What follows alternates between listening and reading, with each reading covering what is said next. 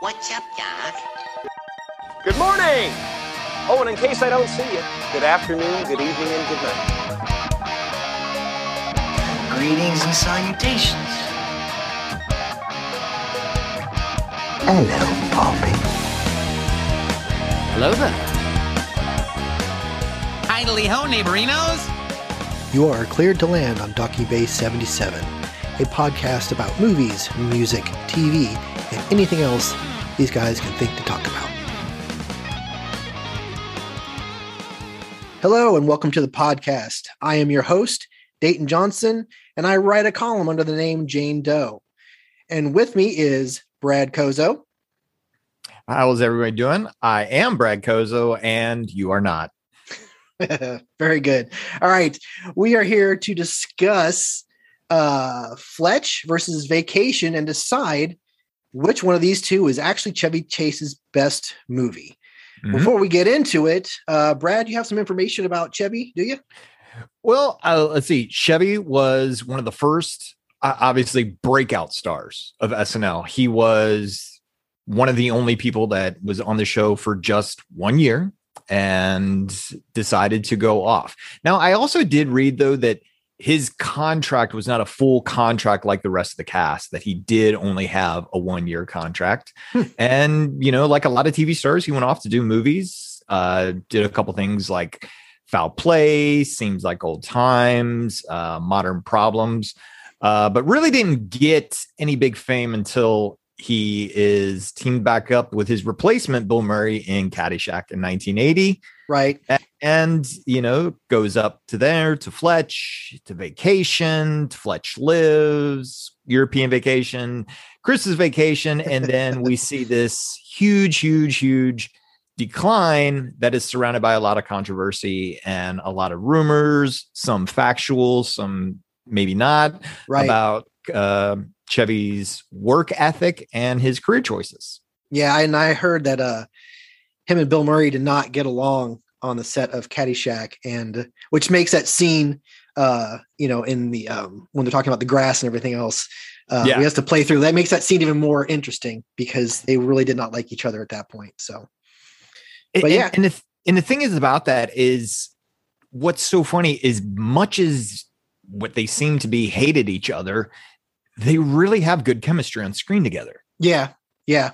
You know, and it, Yeah. it- a lot of that was what a lot of that was improvised too. Yeah. So that's that's impressive when you don't like the guy you're working with. So yeah. all right. Well, I guess what we'll do is we'll talk about uh National Lampoon's Vacation first. Um a little plot, uh, just in case you have never seen this movie, uh, which would be impressive. Uh, let's see. So the Griswolds have decided to go on vacation, and Clark, the father, has decided that they're going to drive across country from Chicago to California to go to Walley World. And everybody else in the family is wondering why they don't fly. And he says, I like to spend time with my family. So, of course, as they go across country, all kinds of bad things happen and hilarity ensues. And we will discuss a lot of those things. But before we get into that, um, Brad, do you actually have a quote unquote vacation story of your own? See, I, uh, uh, I dug my mind to try to really think about this, but the one that sticks out closest to me that's uh, uh, I'd say very similar to uh, vacation is you know it wasn't cross country but it was from ohio to florida and we did that trip many times but i feel like it was when we got to that age you know because it was me and my brother and once we got to that 12 13 age we're still doing those trips Right. and the bigger you get and i felt like our vehicles were getting smaller. So when he's talking to uh, um you know mr walley at the end he's like that smell from the back seat and, and i'm like yes yes that is that thing. And yeah and i remember asking my father why aren't we flying? You, know just so many times. And the thing is you're, you're getting to a destination but that that ride there is horrible there's a lot of shoving and pushing and wanting to stop and it, not really wanting to stop not knowing where you are just being bored out of your mind and that's Right. the vacation of being a, a very young teenager as opposed to being a little kid you know anymore and i think that's what makes vacation work because they're a little bit older Right. I got you. All right. I have a quick story uh, from what is it? What year was it? It was 1987, the summer of 1987. It was 87 because I remember Def Leppard's Hysteria came out. And so my dad and my mom decided we're going to go to the Virgin Islands. So I was kind of excited. Cool. I've never been there. And we were going to Yeah. fly. I'm like, oh, even better. Well, my dad worked for the government and we got to fly for free as long as we flew on a military plane. Now that sounds really cool until you realize it's one of the ones that paratroopers literally jump out of the back. you know, the one with the big gate that's big enough to drop a tank and everything else. So we get on the plane. They give us earplugs because, of course, you got giant propellers. right. The seats are nothing but those web benches with kind of seatbelts. The bathroom was a bucket surrounded by a curtain. So we get to uh was it St. Croix, which is not one of the more uh desired islands, but we get there, we get to our hotel, and I'm thinking, man, this hotel is gonna be so cool because I saw pictures and it's right there in the water. And I get there, and the fountains that looked really awesome in the pictures are all dried up. The ice machine on our floor didn't work. Um, the all the stores closed early because of crime, and we went snorkeling, and I almost drowned. So it was a lot of wow, that was not a fun vacation. The best part about that was I got to listen to Hysteria pretty much the entire time. so I don't I don't wish that flight on anybody. But Well, anyway, Did the place send out a mailer? I wish they would have because with an updated picture or something. Yeah. Oh, it was uh yeah, it was good. All right, so let's go ahead and get into the movie. Uh how and when did you see this for the first time? Do you remember? Cable late at night. Yeah, I think Yeah. I was there or maybe probably uh, renting it from the video store. It was because it was what a, uh, 83, right? Yeah. Yeah. So we were still a little too young, young to see it. So we kind of had to wait for the parents to go to bed. And, you know, we knew it was a R rated, raunchy comedy, obviously going to have some nudity in it. Yeah. And, but like I said, that, that vacation, or at least where I'm from, a lot of kids my age did those road trips and that's i think what just made it so relatable again and it's usually uh, obviously this is taken from john hughes' experience of going to disney world with his parents. We we did do those kind of car trips to disney world too so it, it is you know you got to put some of that aggravation on the side and you know, keep your eye on the prize you know just don't worry we're getting there we're getting there. So I think it was just it was so relatable, and that's what makes it. and I, I just re- wa- rewatched it again the other night, and Yeah, me too. those memories still pop in, right? You're like, Right. "Hey, Oh, I yeah. remem- I'm looking at my wife like, oh my god, I remember when we had to stay there or that kind of place. It was terrible. Yeah, it's amazing the places uh, we stayed when we would drive. Uh, we usually did a lot of driving from Cincinnati to Myrtle Beach, of course, and we also drove across from California to Ohio. And man, some of those drives, you're like, it's going on forever. Like we drive through Nebraska, it's nothing but flat, and Mhm. you just want to get somewhere and get you stretch your legs. So yeah, um, I I believe I saw this also on cable, and uh, I was 12 when it came out, so it was a little easier for me to just sneak on to cable and watch it.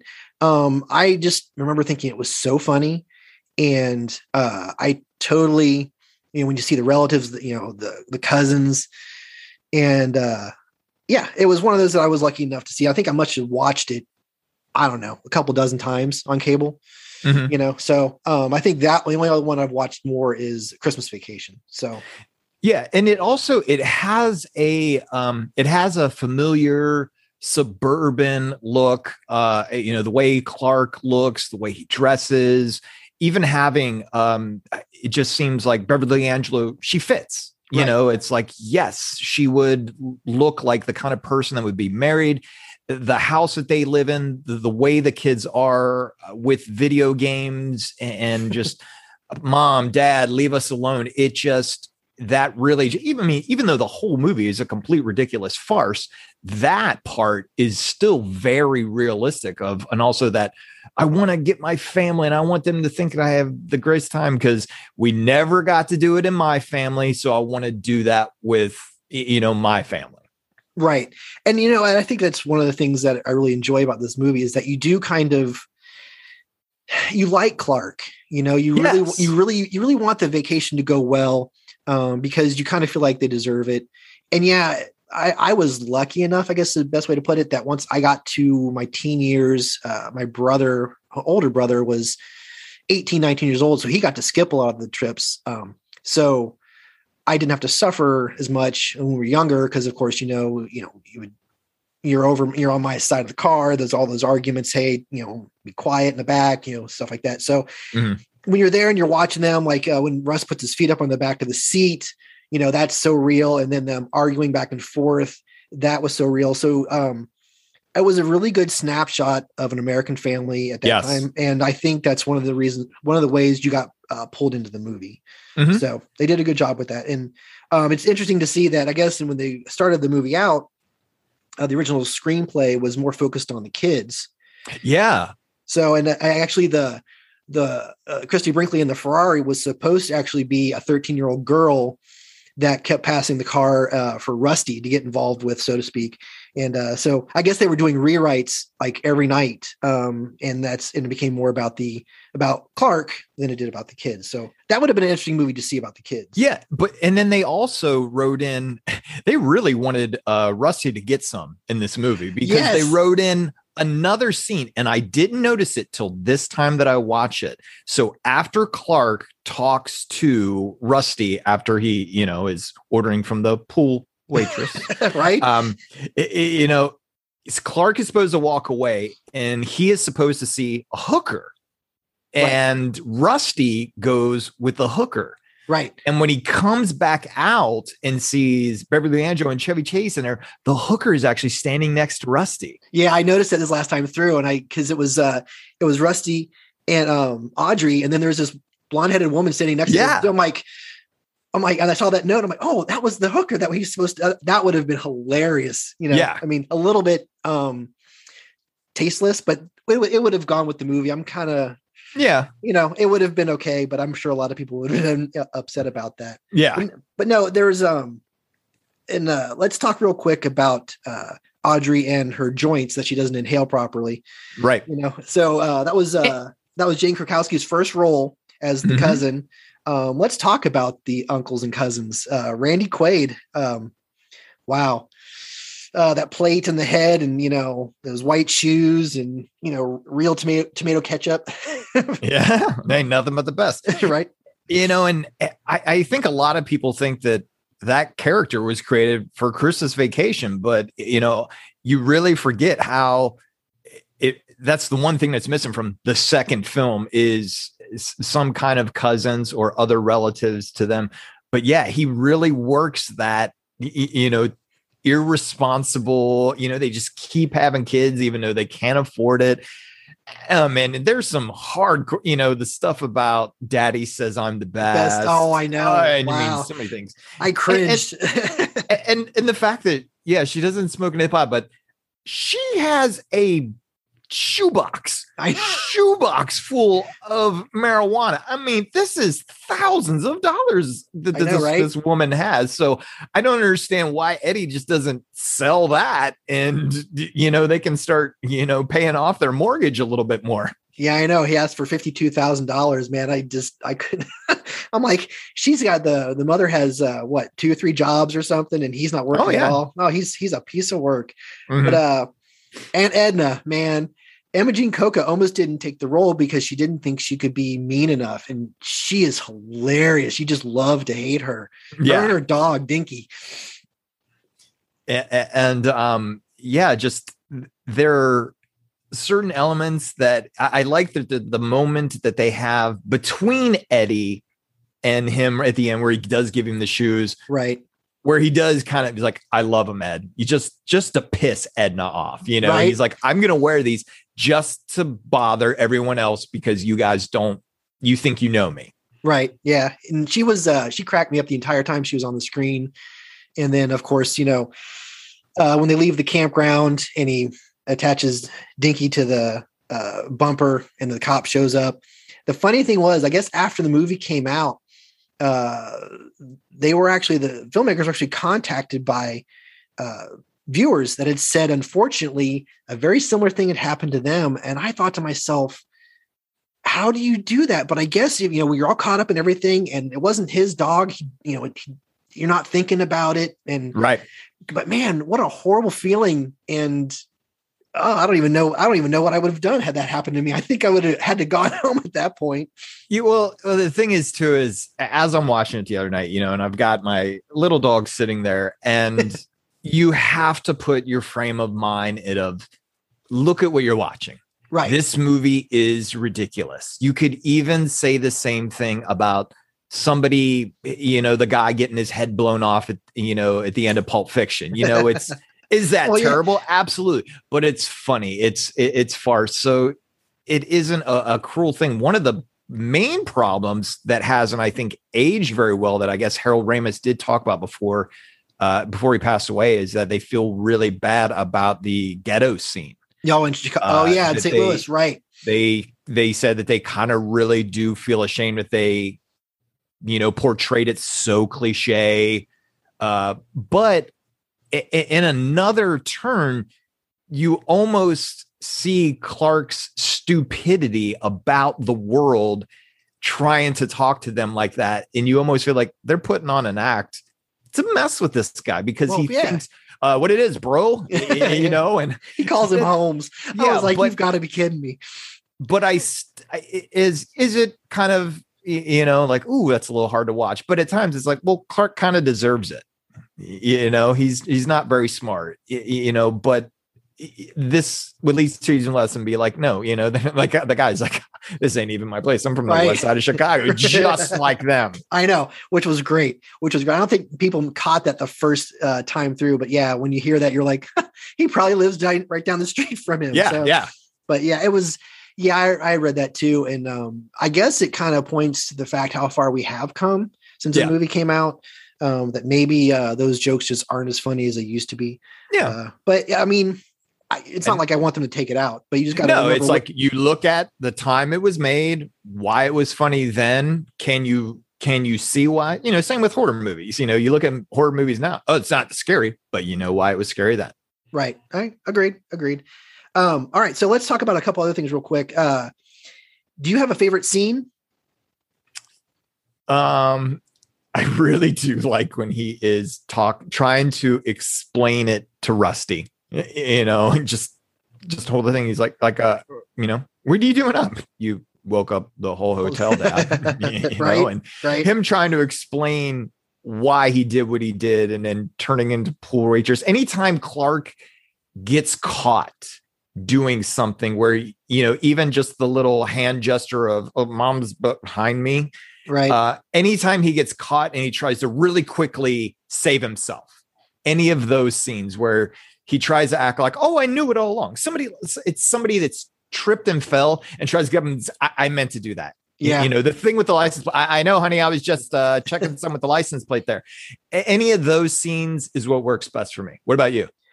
Um, actually, I really, uh, I kind of like it when he uh, loses his temper at the end Yeah. when he when he punches the moose.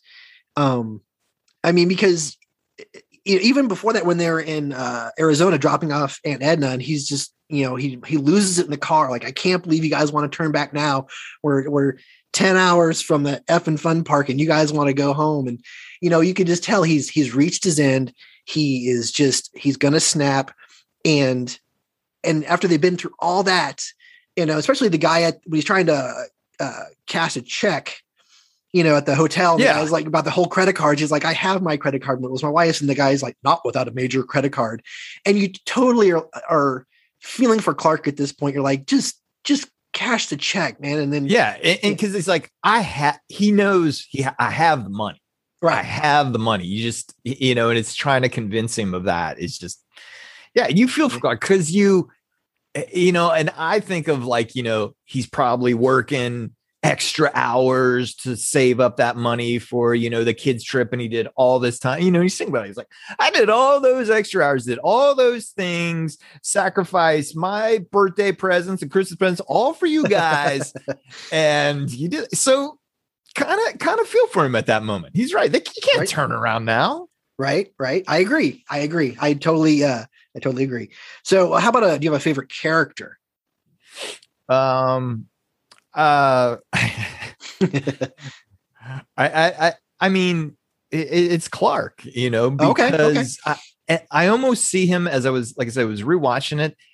he's almost kind of a little bit of a, a, blueprint for the way like Michael Scott is. You know, Okay. somebody Oh, that I see that. has that's not really smart, but every one of their intentions is is meant with a with a heartfelting meaning, Right. And it's it, it- you know because he will do anything for the family. He walks across the desert for him. You Oh, I love it. Yeah, I love that he shares the beer with Rusty and tries to Yeah. explain everything to him. And oh man, that's just too funny. Uh, Mm-hmm. and, and I did look, I did see that that uh, the the can was empty, so yeah. it's nice to know that Anthony Michael Hall was not drinking a whole can of beer. Russ is my favorite of all the the the of the Rusties though, or uh, Yes. Anthony Michael Hall is. Yeah, and um, I think when I was a kid, I think my favorite probably was Rusty, and as I got older, I think I was way more uh, sympathetic to Clark. Um, I just hope I'm never that uh, much of a bumbling fool. Uh, Mhm. You know, I will do a lot of things for my family, but you know, at some point, you just have to uh, make some better choices. Right. Like you know, um, like not not hijacking a, a park. Now, I do want to talk real briefly about the uh, original ending. Yeah. So, of course, he loses his temper, punches the moose, goes and buys the uh, the BB gun, and in the original ending, drives to uh, Roy Walley's house, and I guess makes him and his assistant, and the security guard, dance and sing the uh, Marty Moose theme song. Yeah. and the cops show up, and it turns out that the you know, Christie Brinkley's character in the red Ferrari that's been following him, uh, or you know, crossing paths with, turns out to be Walley's daughter, and convinces his uh, her dad to let them go. Now, oh, see, I didn't read that part. yeah, I didn't know yeah, that part. The first part, yeah, I did Yeah. know this thing about Chrissy Brinkley's Yeah, character. No. yeah, she's supposed to be the daughter, and it, it gets even worse. I guess they uh, they actually get on a plane to fly home, and it turns out they got on the wrong flight, and Clark snaps and then tries to hijack the plane. So Oh, yeah, no. as you can tell, this would did not test very well with audiences. So they come back and they uh, shoot it uh, at the park, and in the meantime. Uh, Anthony Michael Hall has grown three inches, Yeah. so he's actually taller than uh, Beverly D'Angelo at this point. So, which is funny, and and of and they bring in John Candy, who got paid one million dollars Yeah. for, for like what five minutes of screen time. I don't even know if it was five minutes. yeah, it was it was interesting, and it turned out I guess a lot of them were actually uh, getting sick because they had to ride the rides multiple times, Mhm. and so it was. If you really look at that and look at um, the the fact that it was a road movie both figuratively excuse me and literally they drove through what five states let's see let me Yeah. my notes here california arizona colorado missouri and illinois. Mhm. and most of the time it was 100 plus degrees and people were passing out. Uh, imogene coca actually had a stroke. So that's a lot of things going into the making of this movie um, and it was Harold Ramis's second movie, um, the first one being Caddyshack, of course. Mhm. And uh, I always forget that this was a John Hughes written movie because I got so used to his '80s, you know, uh, high school movies. Yeah. and him basically taking the director's chair most of the time. Right, right. So um, it's impressive that they actually finished the movie because that's a lot of people to cart through those states, a lot of trucks. Mhm. uh, you know, and and apparently Christie Brinkley, even though she's barely on screen, she traveled the entire time with them. And when she wasn't shooting, I guess she was whitewater rafting and skiing, and doing Mhm. all kinds of uh, you know touristy stuff while they were all working. So I thought that was funny too. and, and apparently Chevy Chase claims to have a home video copy of the original ending. Yes, man, I would, I would really love to see. I don't that, know if I want to see that though. It, mi- it might kind of it's super cringeworthy. I'm sure. I'm sure it's super Mm-hmm. cringeworthy. So, um, okay, well, um, so we both agree that the movie works because it's a it's a slice of the American family at that point. Mhm. Um, is there anything that doesn't work for you? Anything you're kind of like, you, you know, give me a break. Come on, that's just stupid. Why is that even in here? not so much anymore because it is so ridiculous um because it's not playing on a kind of a comedy like little miss sunshine or anything like that. We're you know it, we're national lampoons. Right, right. so i kind of look at it at you know like a satire is like watching airplane or naked gun. So i i think with this movie you kind of have to let even the littlest things let it go. I mean there, there's no way he would be able to just that they would flatten his car at the, be- the you know the beginning of the movie. You know, I mean, Eugene Levy is great at the beginning Yes. of the movie, but I, I know going in that this is going to be really, really, really just ridiculous. And Yeah. so yeah, so some of those things don't stand out in that movie. What about you? um as awesome of a as a car it is and obviously it's christie brinkley you know i just don't believe that she would have any interest in chevy chase and i know that's our, our clark and i'm like you know now granted they do have they do see her at the one uh, rest stop where she's dancing around outside of her car and she has those truckers paying attention to her so you know it's like i think she's just really messing with him Oh yeah, for fun, but at the same time, I'm like, why him? Is it is, is he an easy target? Is it? I Yeah. mean, is she really have? Is she is she mean? I I don't know. I think it would have been in my mind a little bit more interesting to see uh, the thing with Rusty, the 13 year old girl, and that Mhm. back and forth because that's because I will say that's happened to me on a trip. You're, you're cruising down the road and you're bored and you look out the window and there's you know a girl in the car next to you and you're thinking, man, she's cute. I hope they're going the same place we are. you know, But- but And I think though, then though, you have to give Audrey something. True. Y- You, know, so it's like, do you want if they the the the fact of playing it safe and say, yeah, she's got all this weed, but she never smokes it. we, yeah, and we never if- see it, which is probably yeah. a good So thing. then if you give her that, then you're saying, okay, now you're promoting, you know, drug use on a 13 year old girl. So it, it, it would it would definitely work, but you got to give you'd have to give Audrey something because she just would get lost in the shuffle. yeah, I kind of I do feel bad for her because I feel like she doesn't get as much screen time as uh, Rusty does, but Yeah. you know, I still think they uh they did a good job, you know, considering this is pretty early in both of their careers. Oh yeah. Um, so let's see. Uh any uh final thoughts on vacation before we move over to Fletch? Um, I, I I love you know when when Roy Walley shows up, you know, and and I think that ending works of just trying to explain to them, you know, it's just like, would you you know do the same thing if you were me? No, Yeah. No, I you know, and the home they, they they don't they don't close Florida, Right. th- right. and it does end on a hey everybody be happy no you know that that original ending it just i i think even though it is farce that would be taking it just you know in a direction that i think people would just get bored with Yeah, and actually, if you watch all the credits, there is a shot of them on the plane, and apparently that was actually uh, taken from that scene, um, as well as the. Uh, I guess there was supposed to be. They mentioned the camel um, that comes and helps uh, the rest of the family survive in the desert. Mhm. Apparently, that camel was raised in California and had never really walked on sand, so that's why. So that's why we don't see the camel. Mhm. So, uh, real quick, let's cover a little bit of uh, facts about the movie. Um, we did mention it was already, it was released in 1983. Um, John Hughes written and directed by Harold Ramis, but a budget of 15 million dollars, 15, which in 83 that seems like a lot for a road comedy.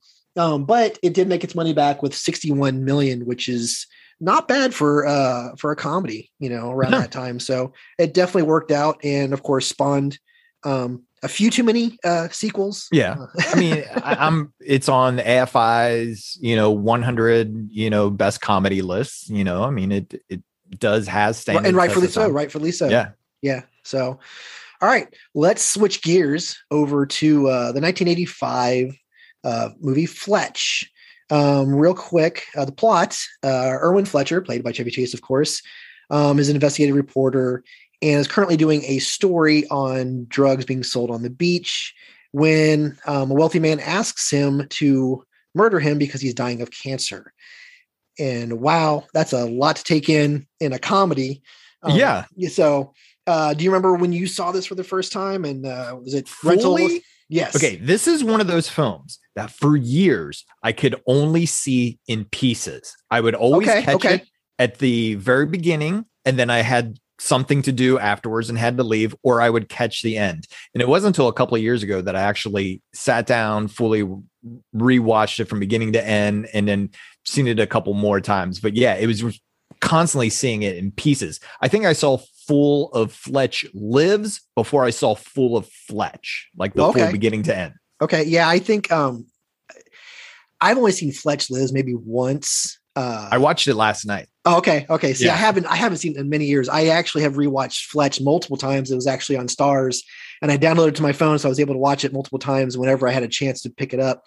And it was definitely uh, cable for me. It was Mhm. definitely I probably rented it as well. I, I know a friend of mine at the time, uh, Timber.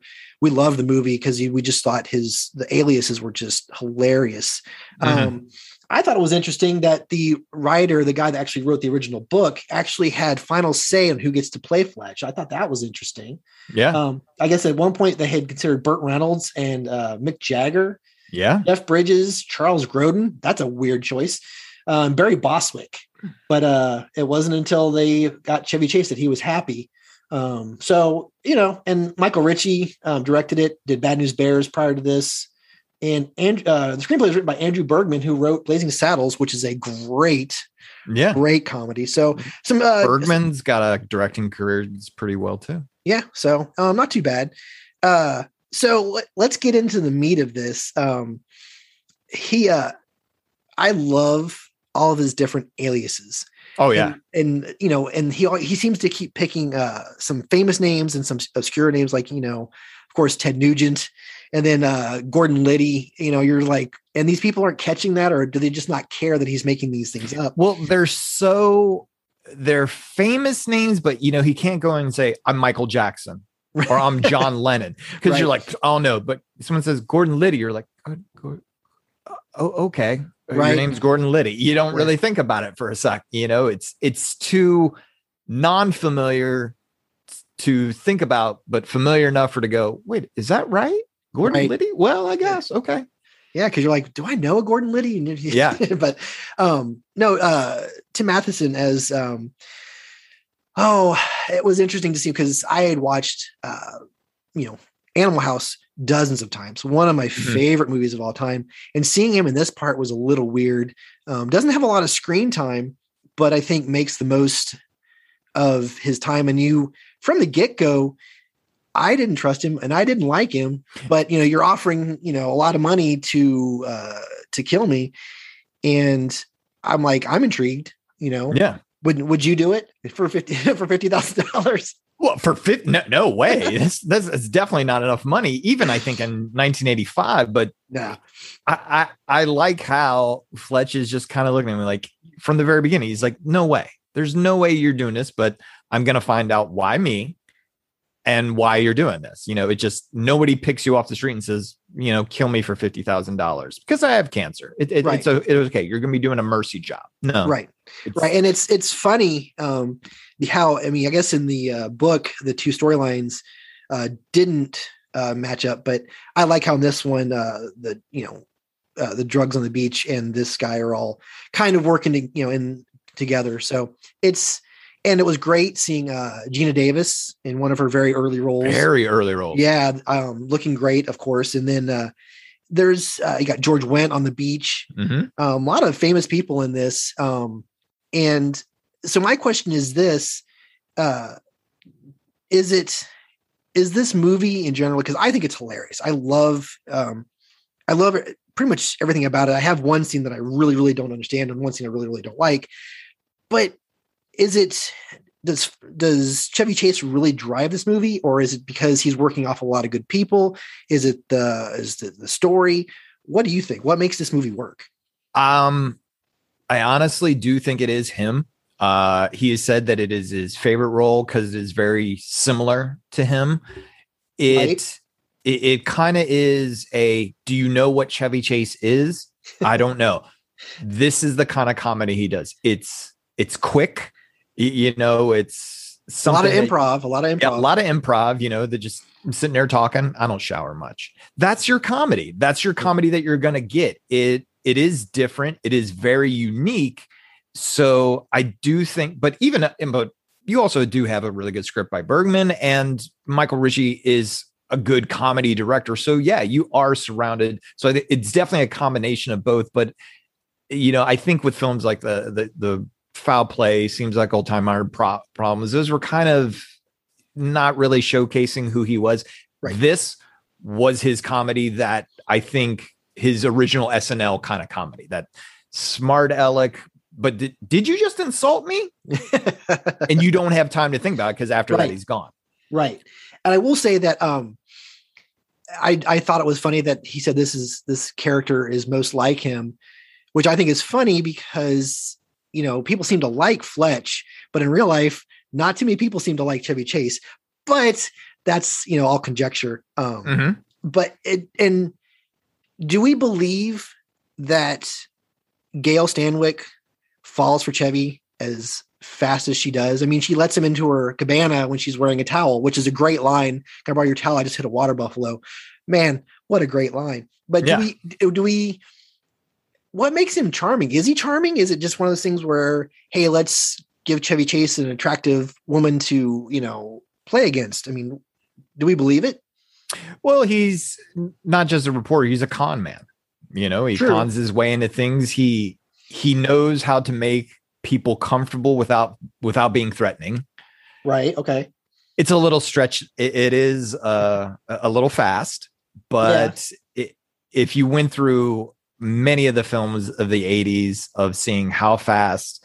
Uh, you know, a couple gets together after just a traumatic experience, or you know, or uh, obviously, I don't even call it love at first sight. It's just like hot attraction at first sight. You know, it was so, eh, but uh, you know, does it bother me? It's just one that I just kind of let go. But yeah, it is fast. Yeah.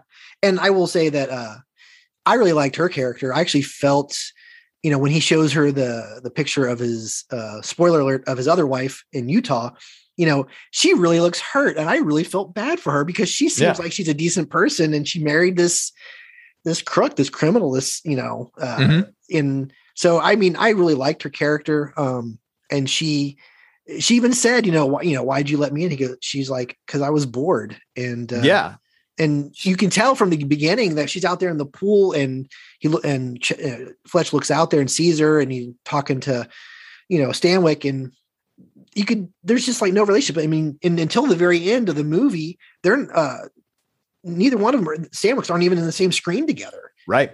so that was that was smartly done too Mhm. so I liked Gail's character, but there is a character and and a scene that I really want to talk about, who is possibly we mentioned uh, before in our other groups that M. Emmet Walsh, uh, you know, his scene as the doctor, as the proctologist, just is hilarious, and uh, you know it.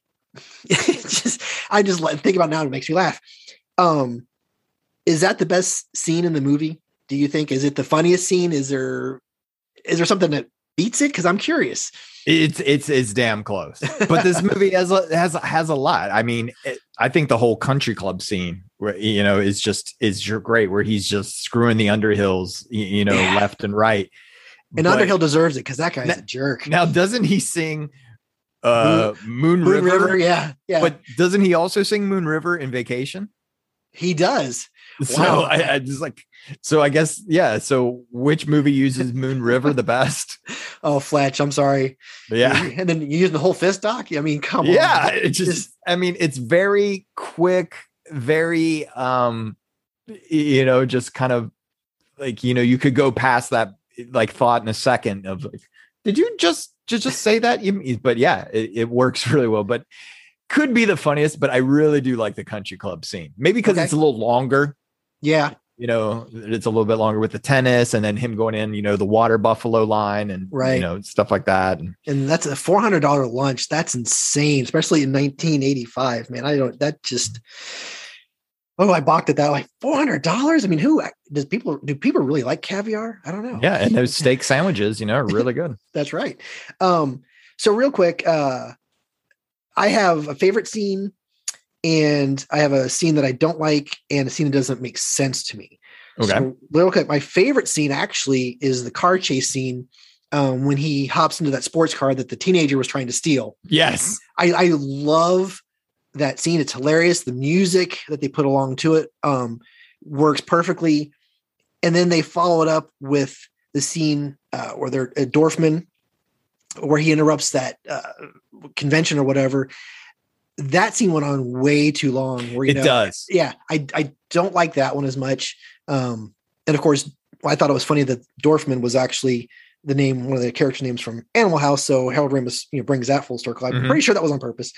Uh, but and then the one scene that makes no sense to me is when he goes to Utah to look at uh, Kavanaugh's house, and he walks in. He's trying to be kind of stealthy and not get caught, and he lights up a cigarette. It's the only time in the entire movie where he lights up a cigarette. I'm like, why? Yeah. it just kind of it taught it brought me out of the movie. I'm thinking, was this the first scene they shot and then changed their mind about him smoking or Had something? to have been. It doesn't make sense. So yeah, I it kind of and although you know the rest of that scene is funny, you know these these you know these mattresses don't have any tags on it, so Yeah.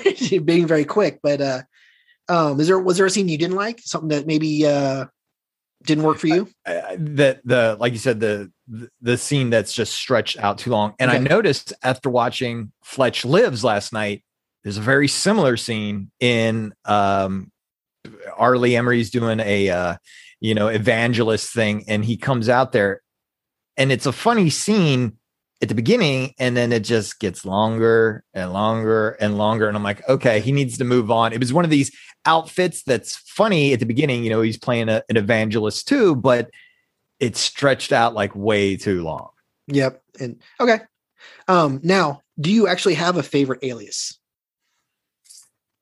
uh i i, I mean i do like gordon liddy um um but you know he's uh, what is it uh what is his uh lakers name magic right, that was terrible. Um, oh, I can't remember either. Uh, well, they just called him Fletch. Yeah. yeah but his his his fantastic afro Oh, right. That yeah, that was that that was bordered on bad taste, but it was still And- pretty funny. A- And, I mean, and any basketball player that will knowingly just go up, you know, at the boards and just grab someone by the arm and start just like chawing down on them, biting them is, you know, obviously my favorite. Yeah, that's that's a good one. Um, I still think I uh I like um oh I can't remember his name when he goes to uh when he goes to the proctologist. I think that because um it's just funny. And then when he goes later to the um to the hospital to get the file and he kept he keeps changing his last name, you know, uh those are good ones.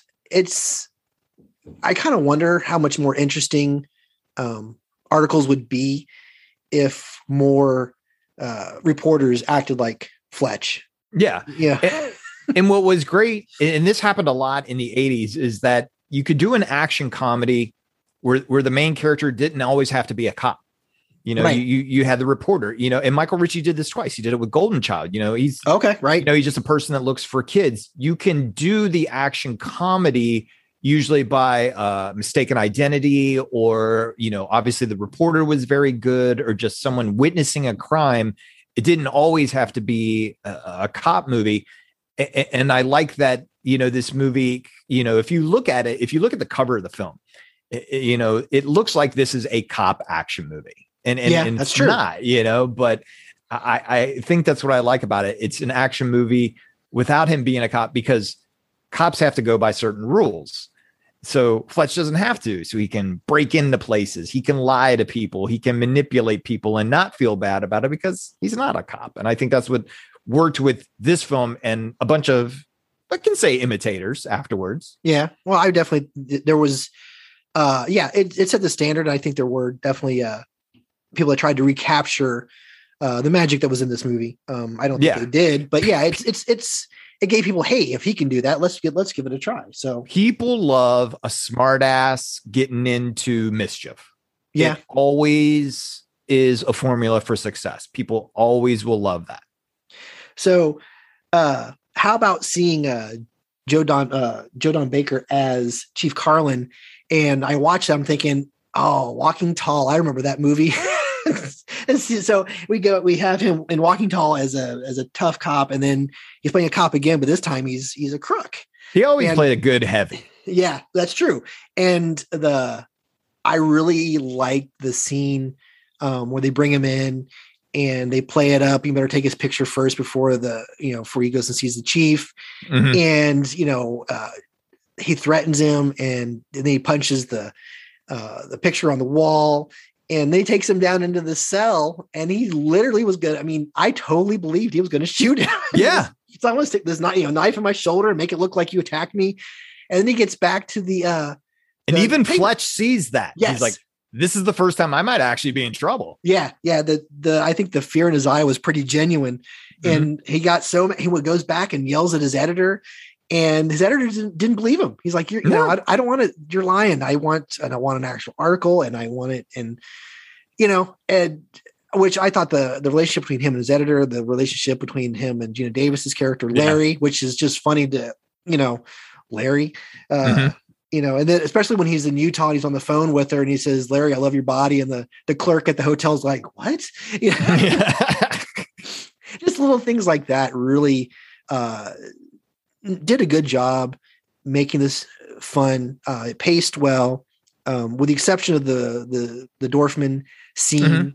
I don't think there's anything else in the movie that made me kind of go, okay, let's get, let's move on. Let's get to the next Yeah. scene. I mean, it's it, it's not a long movie. No. Uh, and, same with you know, like I said, watch Fletch Lives last night, ninety five minutes.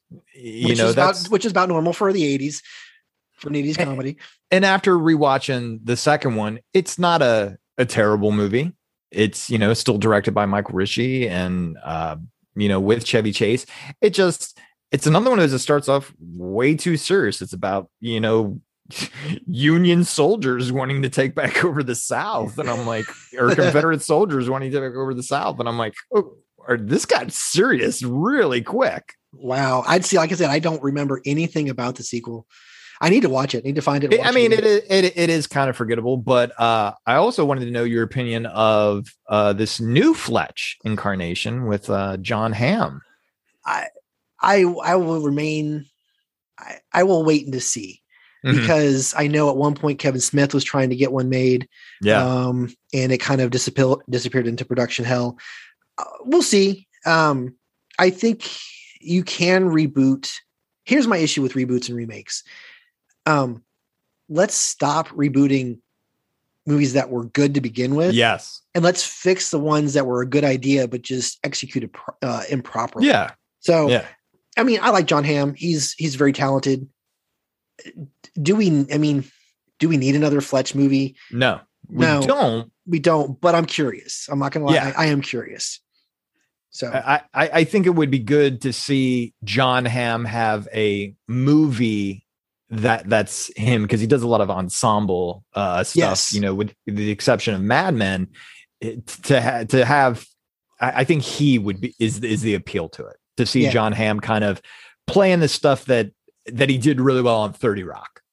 right. Okay. Yeah. He. Yeah. uh Yeah. He has not had the uh ability or the luck yet to carry a movie. So Right, right. maybe maybe Fletch is a vehicle for him. We'll have to wait and see because I now you have me more curious about that. So um, real quick, I just want to cover uh, as far as what the movie made. It had a budget of eight million, which uh, is not bad, and then it made fifty. Okay. so it was very successful. Um, so uh, pretty close. Both movies are pretty close in that respect.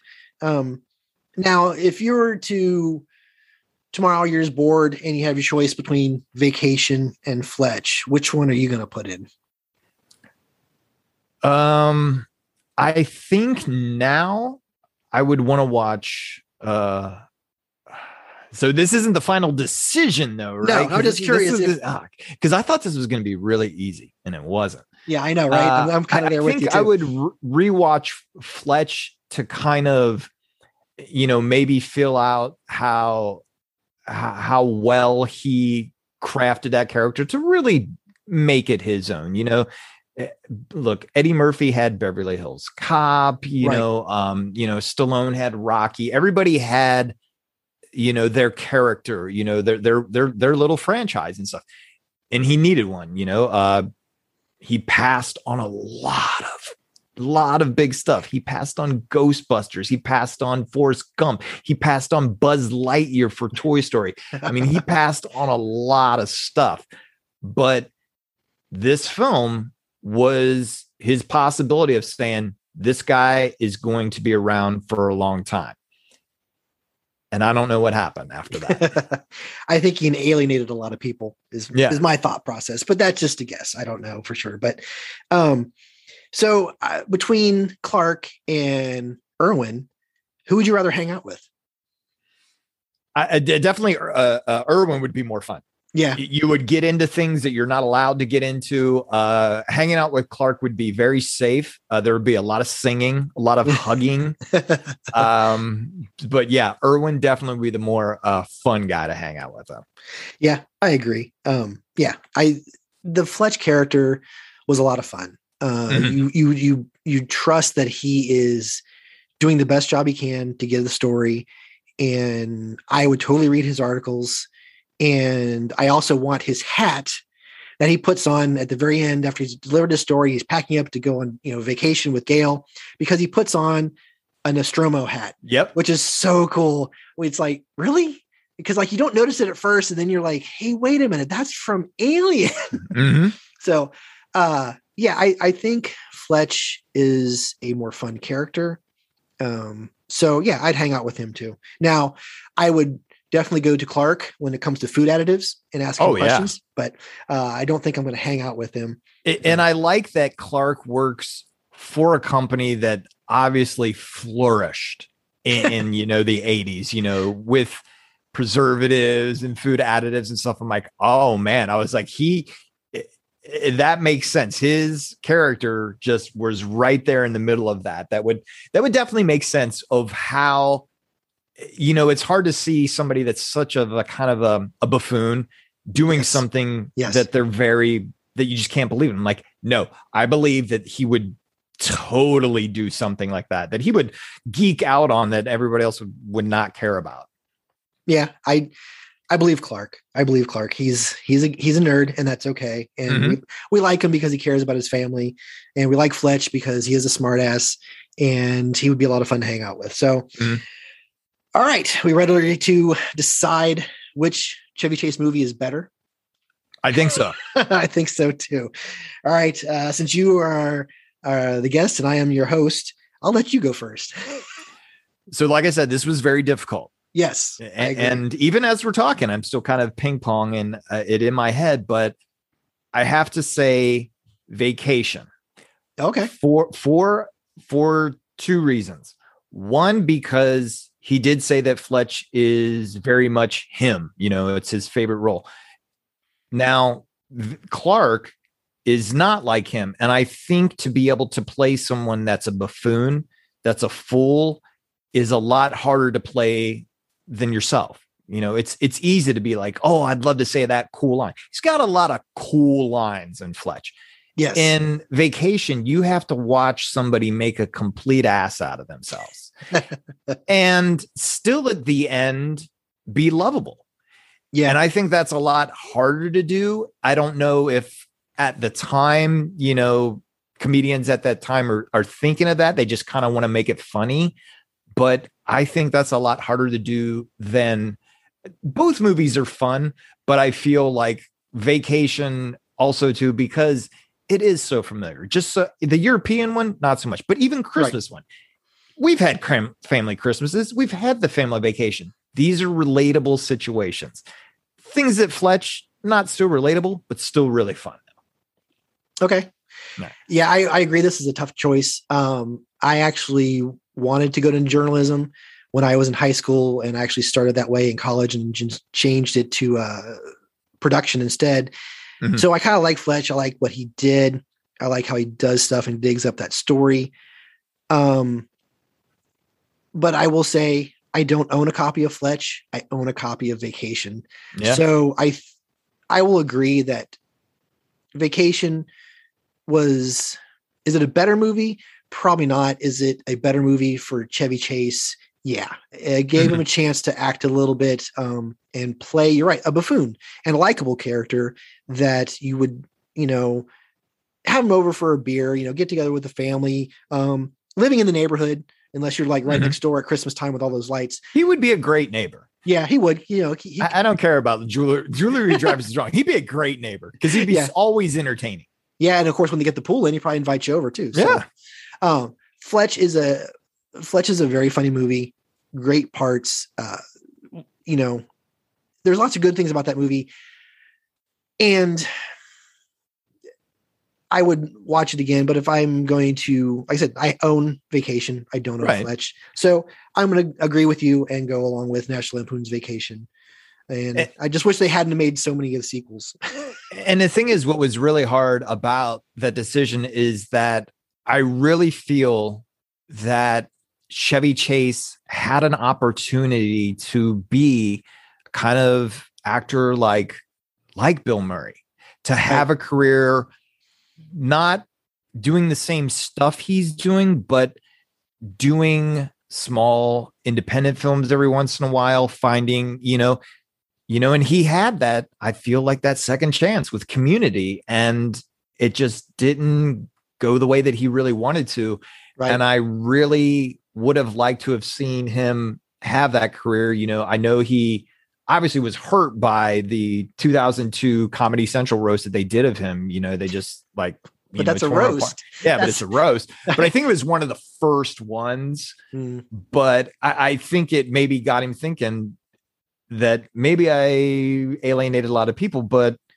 then community comes around and I hear that he did the same thing. So that, Yeah. that my, yeah, it's kind of sad that we we don't get a Chevy Chase for the the adult Chevy Chase that we we should have got. Yeah, and it's interesting because I've been watching the series uh movies that made us on Netflix, and they talked Mhm. about Home Alone, which of course was written by John Hughes, directed by Chris Columbus. Well, apparently at the same time they were making that, they were making Christmas Vacation, and, and uh, Chris Columbus was actually supposed to direct that one, and Chevy was driving him crazy. Was just wouldn't listen to anything he said, and uh, Chris Columbus calls up John Hughes and says, "I can't work with this guy," and lo and behold, they said, Well, I have this other Christmas movie. Here you go. And he makes Home Alone, and they still get Christmas Vacation made. And of course, it worked out because Home Alone is a classic as just as well as Christmas Vacation. So, from what I understand, if you can't get along with Chris Columbus, then maybe it really is you. So Yeah. I don't know. I, look at it as if I can put this in Iron Maiden ease, Chevy Chase is Paul Di'Anno and Bill Murray is Bruce Dickinson.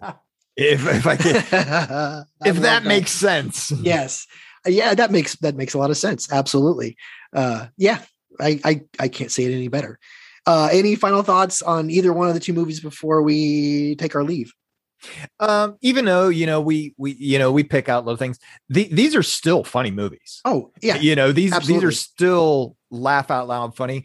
One of the other things I have to say why I picked Vacation, it's just a lot more quotable. yeah. We when me and my friends get together it's it is vacation lines as much as possible it- you know and i'm sure anytime you meet up somebody and they were having drinks hey i bet you could use a cool one you just slide over your half you know your half or anytime you see looking fit you know so many quotable lines. Yeah. You know and anytime i hear my mother yelling at my father slow down i watch the beverly Andrews scene i'm like god that I, that that's me in the back seat yeah but absolutely i hear you but both movies are still fun and, and still enjoyable though. yeah It's I think a I might hard have- pick. yeah i think i might actually have to go pick up a copy of fletch so yeah, um, because you know uh, hard copies are better than streaming. But anyway, um, all right. Well, I definitely want to thank anybody and all that are listening to us because uh, you know we can do this all the time, but it's more fun if people are actually listening. Yeah, so, this was fun though. yeah, this is a good choice. And uh, Brad, I want to thank you for uh, partaking in these two movies, and uh, I'm sure we'll do some more soon. Please, more and more. I loved it. all right. Well, uh, thank you, everybody. Uh, I'm Dayton Johnson. And I'm Brad Zoszo. We'll see you later. Thank you. Bye. This has been the Docking Bay 77 podcast. Opening music provided by Eric Jason Brock. Check him out on YouTube and Bandcamp. If you want to reach out to us on social media, we are on Twitter and Facebook at Docking Bay 77 Podcast. Or you can send us an email, dockingbay77podcast at gmail.com. Thanks for listening.